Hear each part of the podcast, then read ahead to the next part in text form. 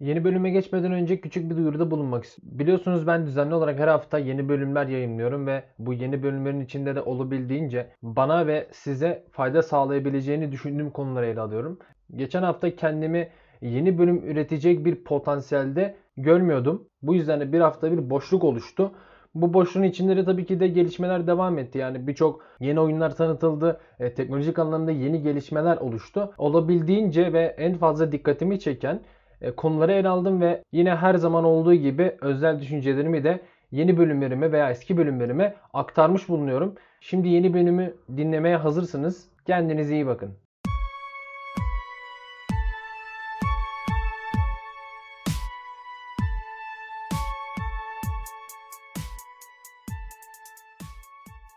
Merhabalar teknoloji boyun haberlerini sunduğum podcast'ime hepiniz hoş geldiniz. Bu haftaki konularıma baktığımda e, hepsi dolu dolu konular ve e, bu konular üzerinde çok fazla konuşulabilir. Yani sadece bir konu için bile 20 dakika 30 dakikamı harcayabilirim. Ama hem olayın özünü anlamak ve tamamen özetini geçmek için bu bölümleri yaratıyorum. Hem de daha fazla konuyu ele almak istiyorum. Bu yüzden de bölümlerin süresi hem sizi sıkmasın diye e, böyle küçük özetlerden geçiyorum ama yine de kendi düşüncelerimi size aktaracağım. Siz de kendi düşüncelerinizi bana aktarabilirsiniz. Belirli bir etkileşim halinde bu bölümleri devam ettirmeye çalışacağım. Şimdi ilk konuma geldiğimde Microsoft Windows 10'a sağladığı desteği bir süre sonra tabii ki de sona erdirecek ve bu tarih netlik kazandı. Bunun üzerine konuşacağız ilk konumuzda.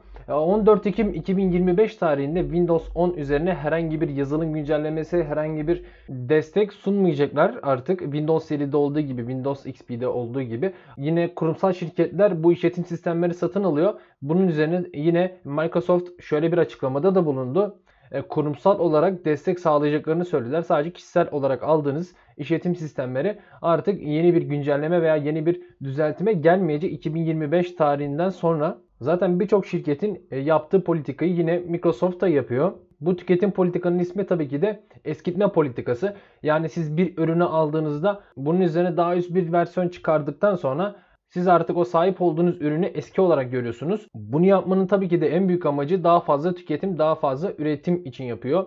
Yani sonsuz bir tüketim istiyor her zaman şirketler. Bunun üzerine de yine Microsoft belirli politikalar izliyor. Windows seride de aynı şeyi yaptı. Windows 10'da da aynı şeyi yapacak. Tabii ki de ve bunun üzerine de daha fazla tüketim yaratmak istiyor Microsoft. Birçok kişi bunu etik anlamda doğru bulmayacaktır ama şirketler sınırsız bir tüketim istiyor. Çünkü daha fazla para kazanmak istiyorlar. Şirketlerin kuruluş amacı zaten bu. E, bu yüzden de tamamen kişisel veya duygusal bakmak yerine üretim odaklı ve analitik bir şekilde şirketlerin uyguladığı politikaları detaylı bir şekilde incelersek bence mantıklı olarak görebilirsiniz. E, Türkiye'de döviz kuru nedeniyle Windows 10 satın almak gerçekten güç bir durum. 400, 500, 600 Türk liralarına kadar çıkabiliyor. E, bu yüzden de eskitme politikasını Türkiye'de e, birçok insan yanlış olarak görüyor. Bunu tabii ki de en büyük nedeni yine dediğim gibi alım gücünün çok düşük olması sebebiyle oluşuyor. Windows 10'u şu an siz yurt dışından almaya kalktığınızda daha uygun bir fiyata bulabileceksiniz. Windows 11 çıkacak yakında ve Windows 11'i de daha kolay bir şekilde e, insanlar ulaşabilirken bizim enflasyon nedeniyle ve insanların alım gücünün düşük olması nedeniyle yine Windows 11'e ulaşmamız ve Windows 11'i satın almamız güç olacak. Bu yüzden de e, şirketlerin yaptığı eskitme politikaları şu an Türkiye'de insanlar üzerinde büyük etkiler yaratıyor. Apple şirketinin eskitme politikasını yaptığını hepimiz biliyoruz ve bunun üzerine de baktığınızda şu an bir iPhone almak istediğinizde e, yanlış hatırlamıyorsam şu an en ucuz iPhone 5000-5500 arasında geziyor diye biliyorum. E, bunun üzerine siz şu an e, 5000 lira verdikten sonra bir telefona bunun üzerine de eskitme politikası uygulandığını yani herhangi bir model yeni bir üst model çıktığında sizin telefonunuz artık e, telefonlara baktığınızda eski olduğunu düşüneceksiniz ama aslında yine de kendi işinizi görüyor. Ama öyle bir manipülasyon oluşuyor ki e, siz kendi telefonunuzu kötü olarak görüyorsunuz ve bunun üzerine de yeni bir telefon almak için çalışıyorsunuz. E, bu yüzden de Türkiye'de de zaten insanların bir şeyleri alabilmesi gerçekten de çok güç durumda. Hele teknoloji tarafına baktığınızda teknoloji tarafında sürekli olarak fiyatlar yükseliyor ve döviz kuru hem bunun üzerine etki ediyor hem de şu an çip krizi nedeniyle de birçok teknolojik ürün pahalı bir şekilde Türkiye'ye giriş yapıyor. İkinci konuma geldiğimde Battleflight 6 hakkında bilinmesi gerekenleri konu aldım. Zaten bütün günden Battlefield 6 hakkında konuşuyordu. Birçok sızıntı oluştu. Bu sızıntıları da size anlatmıştım. Bazıları gerçek oldu, bazıları olmadı. Bunun üzerine de tabii ki de şimdi konuşacağız. Battlefield 6 yerine Battlefield 2024 olarak piyasaya çıkıyor. Ama ben yine de Battlefield 6 diyeceğim. Çünkü bazı kullanıcılar hala Battlefield 2024 olduğunu bilmiyor olabilirler. Bu yüzden de oyuna genel olarak bir baktığında oyunda diğer geçmiş serilerden en fazla ayırt edilecek şey artık hikaye modunun olmaması. Hikaye modu zaten Battlefield serisinde o kadar fazla tutmamıştı. Yani çoğu kullanıcı sadece multiplayer sistemleri için Battlefield'ı satın alıyordu. Ama ben e, Battlefield'ın hikayelerini de seviyordum ama iyi bir entegre yoktu hikayelerde. Yani tam olarak ben o hikayenin içine giremiyordum ve hikaye zaten kısaydı. Çünkü Battlefield serilerinde zaten hikayeyi o kadar fazla önemsemiyorlar. Sadece multiplayer için e, Battlefield'ı oynuyor insanlar. Bu yüzden de artık şirket şöyle bir şey demiş olabilir. Artık biz hikaye modunu geliştirirken harcayacağımız zamanı multiplayer modunda harcayarak daha üst bir seviyeye çıkarabiliriz diye düşünmüş olabilirler. Çünkü artık multiplayer modlarında 64 vs 64 olarak yani bir serverda, bir odada, bir haritada 128 kişi aynı anda bulunabilecek. E, bunun içinde zaten EA'in büyük bir multiplayer büyük bir online altyapısı zaten var ve bu altyapıya da güvenebileceğimizi düşünüyorum. Çünkü Battlefield serilerinde tamam ilk günlerde çıktığında bazı problemler oluşuyor ve bu problemler birçok şirkette oluşuyor. Bu yüzden de bir iki günü göz önüne almazsak Battlefield multiplayer sistemi gerçekten de çok stabil bir şekilde ilerleyeceğini düşünüyorum. Kaydı kontrol ederken şimdi fark ettim. Battlefield 2024 değil arkadaşlar. Battlefield 2042 olarak piyasaya çıkacak. Ben sadece ben sadece rakamların yerini karıştırmışım. Bu hatadan dolayı özür dilerim. E, Battlefield 2024 hakkında belirli bir sızıntı oluşmuştu ve bu sızıntıları zaten size anlatmıştım. E, detaylı bir şekilde de konuşmuştuk. E, bu sızıntılara baktığımda Battle Royale modunun geleceğini söylüyorlardı ve dinamik modun da yani hava şartlarının değişmesi gibi dinamik olayların da gerçekleşeceğini söylediler. Bunlardan bir tanesi oldu yani dinamik olarak olaylar değişebiliyor ama Battle Royale modunun gelmeyeceğini EA Games kendi resmi bir şekilde açıkladı. Sadece multiplayer mod olacak ve ve 128 kişilik bir odada beraber insanlarla oynayabileceğiz 64 vs 64 olarak. E, dinamik hava koşullarına da geleceğim ama detaylı bir şekilde e, neler olduğunu ana hatlarıyla belirttikten sonra dinamik hava şartlarını ve dinamik hava olaylarını da detaylı bir şekilde sizlerle konuşacağız. Tabii ki de e, bu konunun en sonunda da fiyatları ve sistem gereksinimleri hakkında da detaylı bir şekilde konuşacağız. E, isterseniz botlara karşı da oynayabilirsiniz ama botlara karşı oynamak biraz saçma olarak görüyorum. Çünkü sadece hikaye modu var ve sadece multiplayer modu var. Bu yüzden de botlara karşı oynamak biraz saçma olarak görüyorum ama e, gerçekten de Battlefield'da kendinizi geliştirmek için botlara karşı antrenman yapabilirsiniz tabi. Ve e, birçok araç gelecek. Birçok araç eklentileri oluşacak. Tabii ki de Battlefield'da olmaz olmaz tanklar, uçaklar, jetler, helikopterler. Bunlar zaten kesinlikle olacak. 2042'ye özelde yine e, belirli dronlar, robotlar oluşacak ve bu robotları siz kontrol edebileceksiniz. Bu da gerçekten de iyi olmuş. Fragmanı ve oynanış videosunu zaten podcast'imin açıklama kısmına bırakıyorum. Or- orada zaten bütün detayları görebilirsiniz. Gerçekten de EA Games Battlefield serilerinde fragmanı çok iyi yapıyorlar ve insanları gerçekten de aksiyonu aşalıyorlar. Bunun üzerine de tabii ki de satışlar artacaktır. Fragmana baktığımda da her zaman böyle çok kalabalık bir ortam olduğunu ve e, grup olarak çalıştığınızı göreceksiniz fragmanda. Bunu tabii ki de en fazla övündükleri şey olarak görüyorum ben. Yani 128 kişilik bir haritada oynayabileceğinizi söylüyorlar. Yani tamam biz hikaye modunda bir şeyler yapamadık ama 128 kişiye kadar biz artık insanları oynatabiliyoruz demeye çalışıyorlar fragmanda da yani. E, çünkü fragmanda çok fazla insanlarla çalışıyoruz. Burada da tabii ki de kendini övmek için her saniyede bunu yerleştirmişler. Dinamik hava şartlarına ve olaylarına baktığımda zaten fragmanda da göreceksiniz. Zaten fragmana bakarak ben bunları söylüyorum ve üzerine de kendi kişisel düşüncelerimi de aktarıyorum. Dinamik hava şartları dediğim yani siz bir haritaya geçtiniz. Haritaya ilk başlattığınızda e, günlük güneşlik bir hava varken 1-2 saat sonra yani oyun zamanında 1-2 saat geçtikten sonra belli bir fırtına çıkabilir, kum fırtınası çıkabilir. Bütün hava şartları değişebiliyor. Bunun üzerine de siz de etkilenebiliyorsunuz. Yani işte kum fırtınası çıktıysa veya hortum çıktıysa e, siz eğer hortuma yakalanırsanız ölüyorsunuz tabii ki de büyük ihtimalle ölüyorsunuzdur. E, kum fırtınası çıktığında belki de e, görüşünüz düşecektir. Bu gibi daha detayları e, oyunu oynadığınızda anlayacağız. Bu yüzden de oyunu oynadıktan sonra da yine bu konuyu ele alacağım. Detaylı bir şekilde sizlerle beraber konuşacağız tabii ki. E, olaylara geldiğinde fragmanda da gördüğün gibi bir roket kalkışı oluşuyor. Yani bu gibi birçok olay gerçekleşeceğini düşünebiliriz. Yani mesela hortum çıktığında da evler yıkılabiliyor. Yani yapılar düşebiliyor kafanıza. Birçok araç da var. Elektrikli araçlarımız da var. e, Arazi araçlarımız da var. Gerçekten de savaşa gireceğinizi hissettirebileceğini düşündüğüm araçlar var ve e, multiplayer olması da çoğu kullanıcı için iyi olacağını düşünüyorum. Ama e, benim için tabii ki hikaye modunun olmasını çok isterdim. Ama Battleflight hikaye modunu o kadar iyi yapamıyor. Bu yüzden de biraz nötr olarak bakıyorum ama ama hikaye modu olsaydı iyi olur diye düşünüyorum. Peki gelelim en önemli şeye. E, ne zaman çıkacak bu oyun? 23 Ekim'de 2021 tarihi 23 Ekim'de bizim karşımıza çıkacak. PlayStation 5'te çıkacak, PlayStation 4'te çıkacak, Xbox serilerinde hepsinde çıkacak ve PC platformları çıkacak tabii ki de. Türkiye fiyatlandırmalarına geldiğimde gerçekten de yine her zaman olduğu gibi bizi üzecek fiyatlar mevcut. PC platformuna baktığımda Steam'de 419 Türk Lirasına e, şu an bu oyunu alabilirsiniz. Xbox One'da 500 Türk Lirasını alabiliyorsunuz. Xbox serilerinde alabildiğiniz fiyat ise 560 Türk Lirası olacak.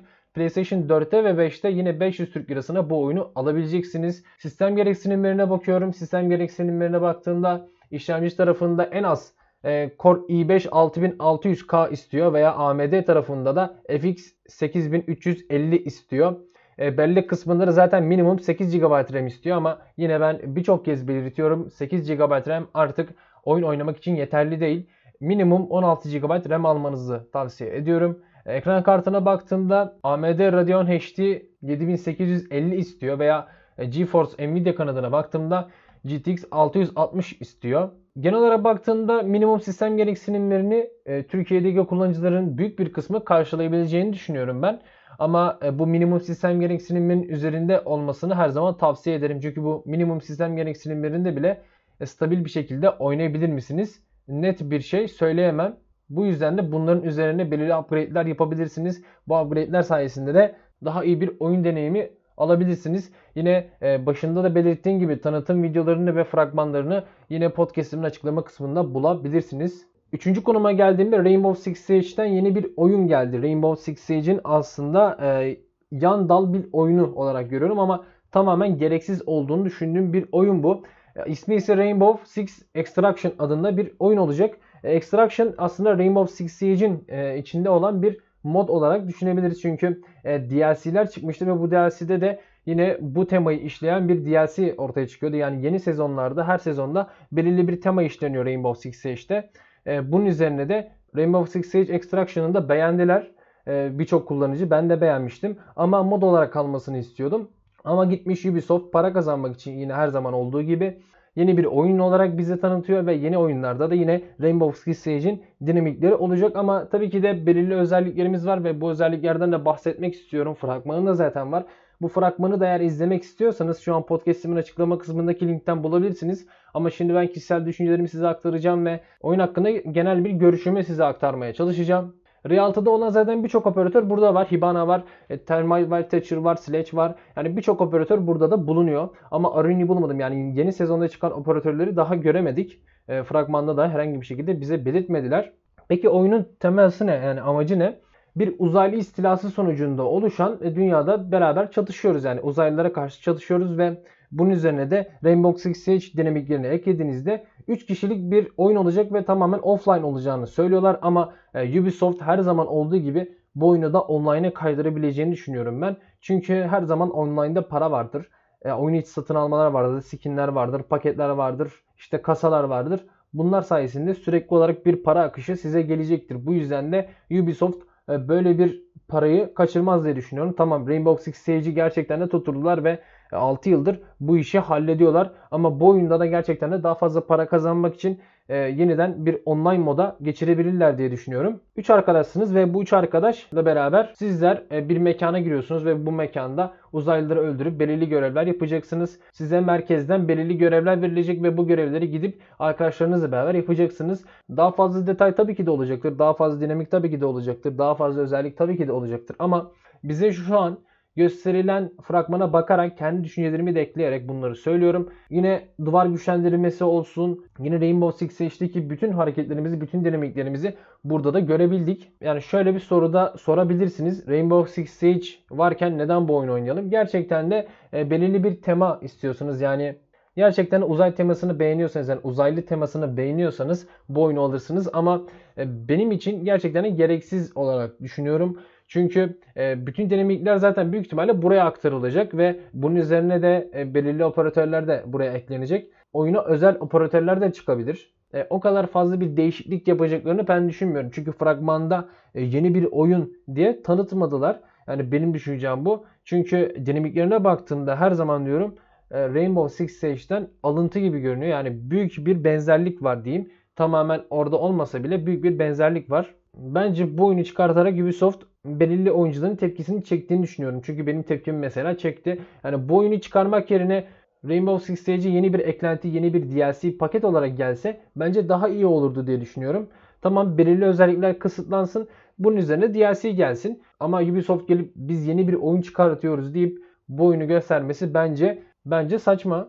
Peki gelelim yine bu oyunun fiyatlandırmasına. Fiyatlandırmaya baktığında 269 Türk Lirasına bu oyunu alabileceksiniz. Eğer siz diyorsanız ki biz Deluxe Edition almak istiyoruz. Bunun üzerine de 359 Türk Lirasına bu oyunu alabileceksiniz. Epic Games'te bu oyunu alabiliyorsunuz. Sistem gereksinimlerine baktığımda Rainbow Six Siege'de belirli bir sistem gereksinimi istiyordu. İyi bir sistem gereksinimi istiyordu. Tabii ki de kimle kıyaslıyorum bu e, gerçekten iyi bir sistem gereksinimini istediğini. E-spor klasmanına baktığımda e-spor oyunlarının çoğu daha düşük sistem gereksinimini isterken Rainbow Six Siege biraz daha onlara nazaran biraz daha yüksek sistem gereksinimleri istiyor tabii ki. Buraya geldiğinde ise işlemci tarafında i5 4460 istiyor. AMD tarafında da Ryzen 3 1200 istiyor. E, RAM tarafına baktığımda yine 8 GB bir RAM istiyor. Sizden ekran kartı tarafında da GTX 960 istiyor minimum. AMD tarafında da R9 290X istiyor. Ve tabii ki de depolama anlamında minimum 60 GB'lık bir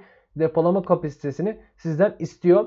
Yine dediğim gibi e, Rainbow Six Siege'de belki de optimizasyon sorunu nedeniyle bu gereksinimler bu kadar yüksek. Şu an saydığım zaten gereksinimlerin hepsi minimum sistem gereksinimleri. Ama bunun üzerine bence minimum sistem gereksinimleri kısmında biraz daha yüksek olduğunu düşünüyorum. Yine konunun başında belirttiğim gibi sinematik ve oynanış videosunu da Podcast'imin açıklama kısmındaki linkten bulabilirsiniz. Geldim dördüncü konuma. Dördüncü konuma baktığımda benim birçok kez size bahsettiğim bir oyun vardı. Starfield adında bir oyun vardı. Bethesda yapıyordu bu oyunu ve 2018 yılında en son tanıttı ve ondan sonra da herhangi bir bilgi yayınlamadı. Bunun üzerine de belli bir e, makale görmüştüm. Bu makale üzerinde de e, diyordu ki bu yıl kesinlikle Starfield çıkmayacağını düşünüyordu çoğu insan. Bunun üzerine de belli bir fragman geldi. Kısa bir fragman ama e, benim en çok beklediğim oyunlar arasında Starfield yer alıyor. Çünkü ben bilim kurgu anlamında tabii ki de bazı oyunları severim ama uzay konseptim varsa bir oyunun gerçekten de e, kesinlikle oyunu oynarım. Çünkü ben uzayı, sonsuzluğu, bilinmezliği seven birisiyim. Bu yüzden de Starfield oyununu da e, gerçekten de beğeniyorum. E, fragman anlamında da zaten beni tatmin etti. Bethesda'yı zaten çoğu kişi biliyor. Bethesda'yı Xbox satın almıştı biliyorsunuz. Ama önemli olan Bethesda şirketinin vizyonuydu. Bethesda şirketinin vizyonu gerçekten de iyiydi. Tabii ki de her şirketin olduğu gibi Bethesda'nın da hataları vardı. Bu hataları düzeltebildi mi? Ee, tabii ki de bazı hatalar hala devam ediyordu ama Xbox bunu satın aldıktan sonra daha iyi bir şekilde yoluna devam edeceğini düşünüyorum Bethesda'nın. Şimdi oyunumuza geldiğimizde Starfield'ı uzayda geçiyor ve bir açık dünya oyunu olacak. Ee, uzayı keşfedeceğiz ve e, belli bir hikayesi de olacak tabii ki de. Bence bu hikayeyi Bethesda yapıyor. Bethesda hikaye anlamında çoğu kişiyi tatmin ettiğini düşünüyorum. Beni de tatmin ediyor. Bunun üzerine de e, Starfield oyununda da gerçekten de iyi bir hikaye göreceğiz. E, sırf hikaye için bile bence oynamanızı tavsiye ederim.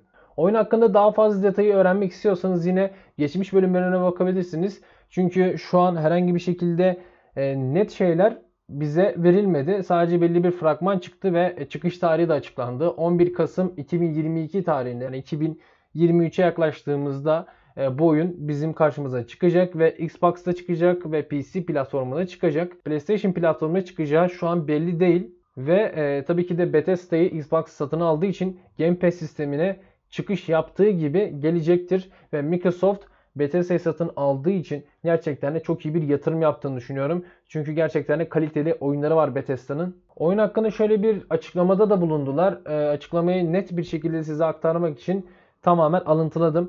şöyle başlıyor. Yıldızların arasında geçen bu yeni nesil rol yapma oyununu istediğin karakteri oluştur ve eşi görülmemiş bir özgürlükte keşfe çıkar. İnsanlığın en büyük gizemine cevap aradığın destansı bir yolculuğa koyul diye bir bir açıklama bulunmuşlar ve e, bu açıklamayı da yine tanıtım videosunun altında bulabilirsiniz ve tanıtım videosunu yine podcast'imin açıklama kısmındaki linkten ulaşabilirsiniz. Şimdilik benden bu kadar. Beni dinlediğiniz için teşekkür ederim. İyi günler dilerim.